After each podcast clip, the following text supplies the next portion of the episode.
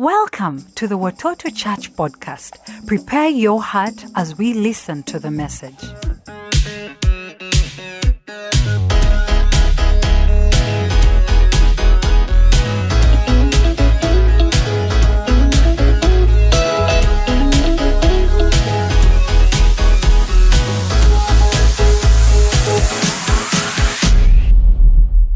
Thank you for joining us in celebrating Jesus today. And as we get ready to hear from God through His Word, let's pray. Father, we thank you for giving us your Word. And as we listen to it right now, speak to us through me as your messenger.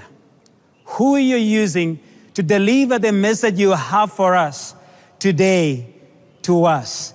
In the name of Jesus, we pray. And everyone says, Amen. Last week, we began the New Life Sermon series, understanding the life that we have received, that God has given us from the time we gave our lives to Jesus. And from the sermon that Pastor Andrew Chimuli shared, we learned rather what it means to be born again and how we become born again. Today, as we continue teaching on the new life, we're going to talk about a new identity that we get when we become born again. We take on a new identity. And this is what Paul in Second Corinthians chapter 5 Verse 17 says, Therefore, if anyone is in Christ, the new creation has come. The old has gone and the new is here. So, with the new life comes a new identity. Over nine years ago, I got married to a beautiful lady called Shirley.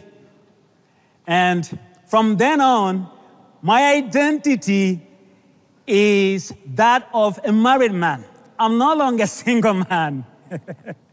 I was before I got married, but I'm now a married man.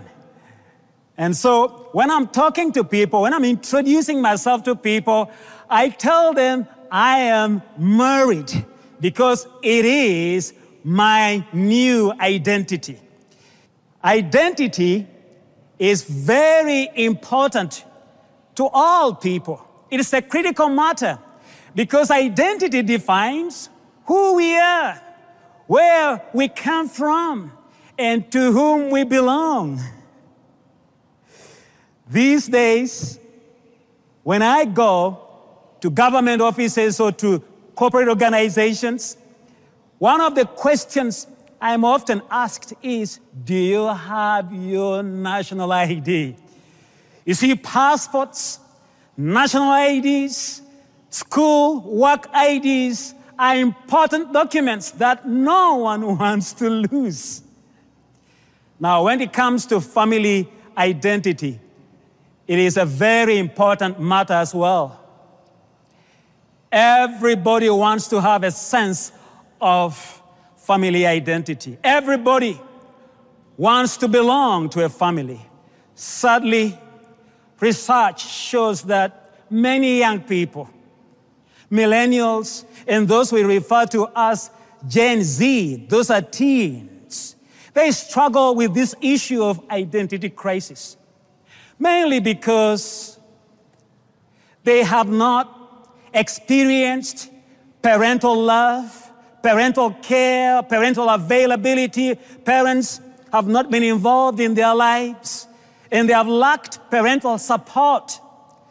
So it's a big issue identity crisis. But, friends, there is a new identity that all of us need to have, that all of us need to get. It is the identity of being a child of God, a daughter of God, a son of God. It is the identity of being God's children. It is the most important identity we can have and we can get. And we receive that identity of being God's children when we give our lives to Jesus, when we surrender our lives to Jesus, when we become born again. John chapter 1, verses 12 and 13 tells us about our new identity. The writer John says, To all who did receive him, Christ, to those who believed in his name, he gave the right, he gave the privilege to become children of God. Children not born of natural descent, nor of human decision or of a husband's will, but born of God. Wow. When you give your life to Jesus, you become a child of God. You take on a new identity. And the same person who wrote the Gospel of John also says in his first letter of John, First John chapter 3 verse 1, it is assurance about our new identity. He says, see what kind of love the Father has given to us. Some some Bible versions put it this way see what kind of love the Father has lavished on us, has poured out on us, has immersed us in, that we should be called children of God. And so we are. Hey, we are children of God. We are sons and daughters of God. You are son, you're daughter of God if you've given your life to Jesus, if you're born again. So, what does our new identity of being God's children mean? Our identity of being God's children means we belong to God's family. Apostle Paul in Ephesians chapter 1, from verse 3 to 5, tells us, All praise to God, the Father of our Lord Jesus Christ, who has blessed us with every spiritual blessing in the heavenly realms because we are united with Christ Jesus. Even before he met the world, God loved us and chose us in Christ to be holy and without fault in his eyes. God decided in advance to adopt us into his own family by bringing us to himself through Jesus Christ. This is what he wanted to do, and it gave him great pleasure. Making us his children, adopting us into his family as his children gave God great pleasure. Oh, what a privilege to belong to God, to belong to God's family as his children. You see, adoption in the ancient Roman society could take place at any age. The special thing about adoption was that it canceled all previous debts and relationships and gave adopted son a new identity of his new relationship with his father, whose heir he was given full rights to become. So, friends, being God's children means we belong to God's family. And since we belong to God's family, this is one thing that you need to take note of. In God's family, God is our Father. Listen to what Romans chapter 8, verses 14 and 15 says about our relationship with God as our Father. For those who are led by the Spirit of God are the children of God. The Spirit you receive does not make you slaves so that you live in fear again. Rather, the spirit you received brought about your adoption to sonship. And by him we cry, Abba, that is a Aramaic word, Daddy, Papa, Father. You see, uh, my daughter Sela Seresi calls me Papa. And that signifies the relationship, special relationship she has with me, I have with her. The fact of the matter is, not every human being is a son or daughter of God, though everyone is created by God in his image. Everybody has worth before God, everybody has value, but not everybody is a son or daughter of God. It is only and only those who have given their lives to Jesus, who have surrendered their lives to Jesus, who are sons and daughters of God, who are children of God, and have a special relationship with God as their Father. Wow. Hey, as a born again person, as a follower of Christ, you have a special relationship with God as your Father. You know, one time the disciples of Jesus came to him and requested him to teach them how to pray. And he told them, This is how you pray. Our Father who is in heaven. He didn't tell them to pray, Our God who is in heaven, our Lord who is in heaven, our King who is in heaven. He said, Our Father, pray, Our Father who is in heaven. Because he wanted them, wanted them to realize they had a special relationship with God as His children. God, as our Father, listen to me, my friend, knows you by name, knows where you stay, knows what is going on in your life, knows everything about you. He calls you his own. You are the apple of his eye. You are precious to God. You are special to God as your father. He loves us dearly and conditionally. In the hands of our Father God, we are secure totally, completely, and forever. Now, you could have grown up without a father in your life. Your father wasn't involved in your life, and maybe he's not involved in your life. You've not experienced the love of the father. You don't know what it means to have a father in your life. I want to encourage you today. God is your father. He loves you unconditionally. He has a beautiful plan for your life. Hey, He has a future for you, and nobody will snatch you out of the hand of God, your Father. Now, if you're not a child of God yet, you're not left out, you're not forgotten. Invitation to become a child of God, a son, a daughter of God is open to everybody and anyone. Today, you can make a decision to become a child of God, to have a new identity of being God's child. And how do you become a child of God? When you give your life to Jesus, when you surrender your life to Jesus. God makes this promise in His Word. In 2 Corinthians chapter 6, verse 18, I will be a father to you, and you'll be my sons and daughters, says the Lord Almighty. That's a promise to you right there. So, since we belong to God's family, God is our Father. But also, the beauty and the blessing of belonging to God's family is that we are brothers and sisters. We belong to each other. Paul, in his, in his message to the Galatian Christians, told them So in Christ Jesus, you are all children of God through faith. For all of you who are baptized into, into, into Christ have clothed yourselves with Christ. There is neither Jew nor Gentile, neither slave nor free, nor is there male and female. For you are all one in Christ Jesus.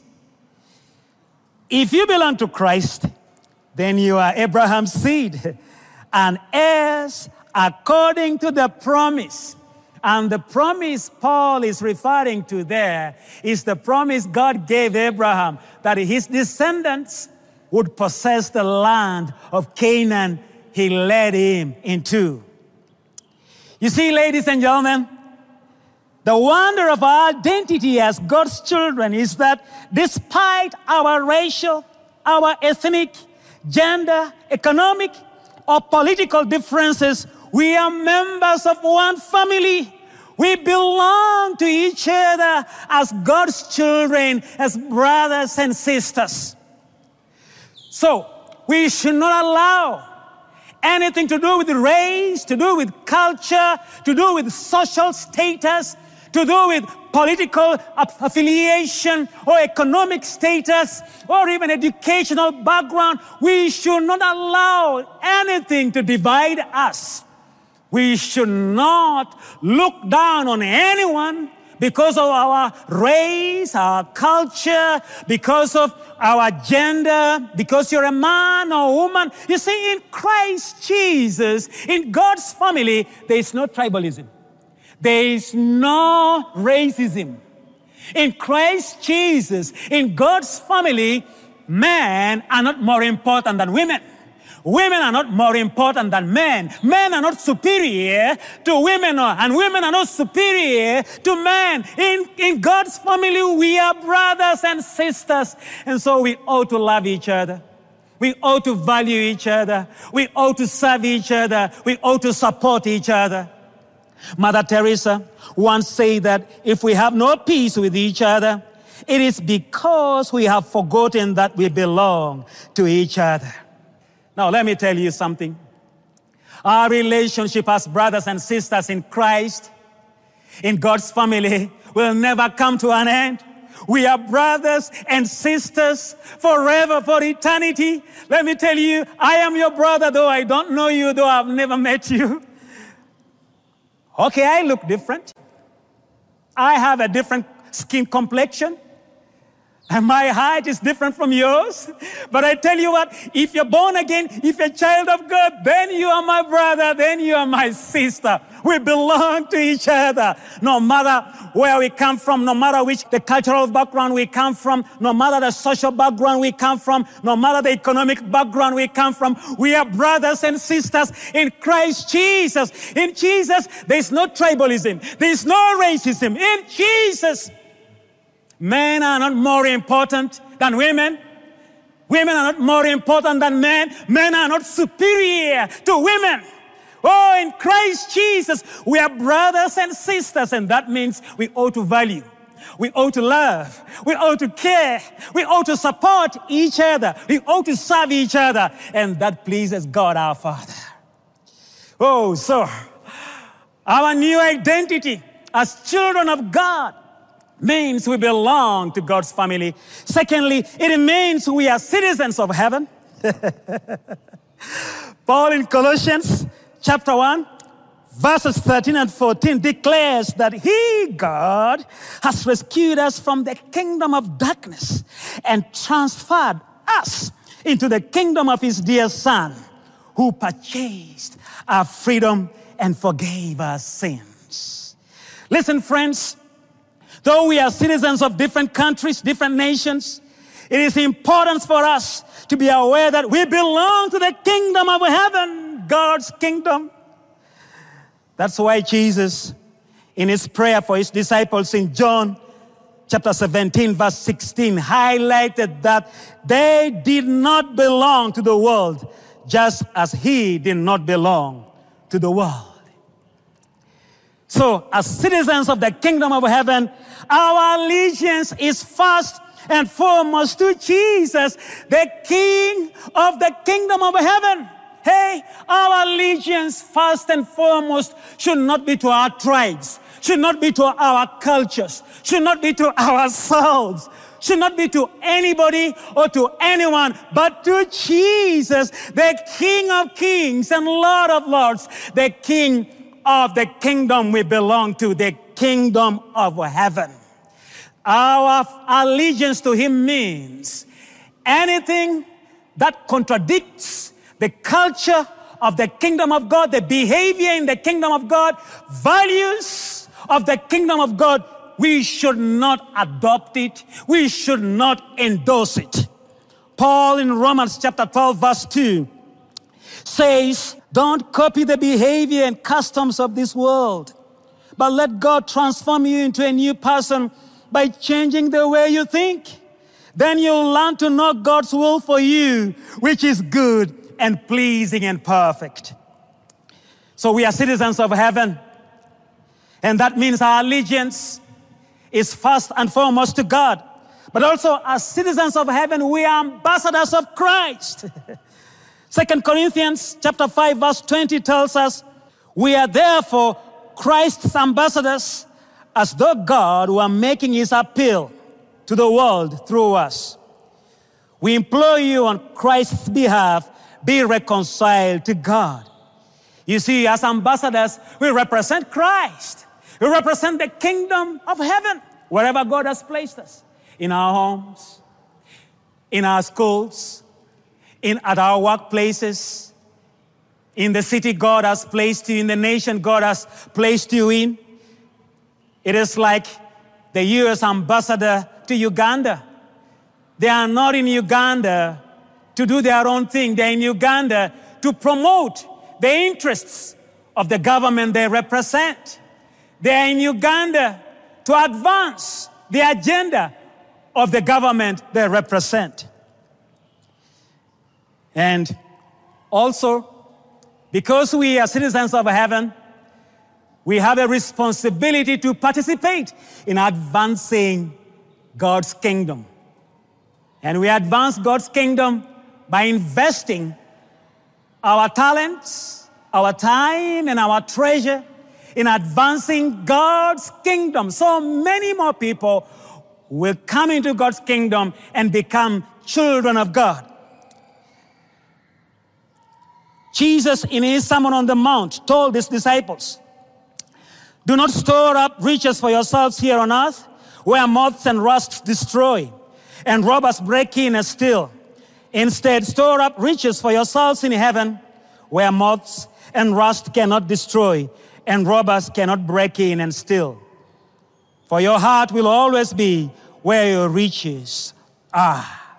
So, as children of God, we belong to God's family and we are citizens of God's kingdom, of the kingdom of heaven. But lastly, as children of God, we are co-heirs with Christ. Woo! Come on, give the Lord a hand clap of praise. We are co-heirs with Christ. Paul in Romans chapter 8, verses 16 and 17 writes, The Spirit Himself testifies with our spirit that we are God's children. Now, if we are children, children of God, then we are heirs, heirs of God, and co heirs with Christ. If indeed we share in his sufferings, in order that we may also share in his glory. and the same writer, Paul, in Galatians chapter 4, verses 6 and 7, declares that because we are his children, God has sent the Spirit of his Son into our hearts prompting us to call out, Abba, Father. We read that a while ago. Now, you are no longer a slave, but God's own child. and since you are his child, God has made you his heir. Our adoption as God's children is not the end of the story. Being God's children comes with the rights and privileges of being heirs and co heirs with Christ. According to the Bible, an heir is a person who is legally entitled to receive something of value from a father. And a co heir with Christ is a person who has been given the privilege of sharing Christ's inheritance.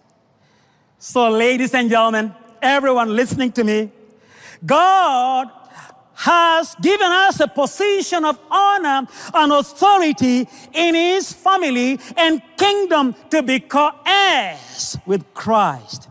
So what belongs to Christ belongs to us. God has given us, for example, Christ's power, Christ's authority, and the kingdom. What a privilege. We've been given to be co-heirs with Christ. Don't take it lightly and for granted. Now, let me encourage you, my friend who is listening to me. Hey, pay attention to this. Don't look down on yourself because of your past or because of your current circumstances. or because you feel or people have told you you're a nobody, you're insignificant in that place, at your workplace, in society. Hey, you are a co-heir with Christ and God has great things for you in store. You will inherit everything God has in store for you as his son, as his daughter. So, we have a new identity, and our identity is that we are God's children. And what that means is we belong to God's family. And we are brothers and sisters in God's family forever. And we are citizens of heaven. And also we are co heirs with Christ. Now, if you're not a child of God, if you're not a son or daughter of God, you're not left out, as I said at the beginning. You are included in God's plan to make you his son, his daughter, his child. All you need to do to become a child of God is to give your life to Jesus is to surrender your life to Jesus. He is the way to the Father. No one comes to God. No one will have a relationship with God as a father unless they've given their life to Jesus. You know, we read the scripture at the beginning, John chapter 1, verses 12 and 13 that tells us that as many as believed in Jesus, they were given the right to become children of God. So, right where you are, you can receive Jesus in your life as your Lord and Savior. Today is the day for you to become a child of God, and God becomes your Father. So, pray this prayer after me. Lord Jesus, today I make a decision to follow you, to live for you, to honor you with my life. I welcome you in my life as my Lord and my Savior. Do what you want in my life and with my life. In your name I pray. And everyone says, Amen. Amen. Let's celebrate the people who have given their lives to Jesus today. You've made a very important decision to give your life to, to Jesus today, and you have become a child of God, a son, daughter of God. Welcome into God's family. Thank you for listening. We hope this sets you up to live a truly blessed life. Tune in next time as we continue to explore the scriptures and learn how we can overcome fear with our faith. For comments and feedback or counseling, write to connect at watotochurch.com.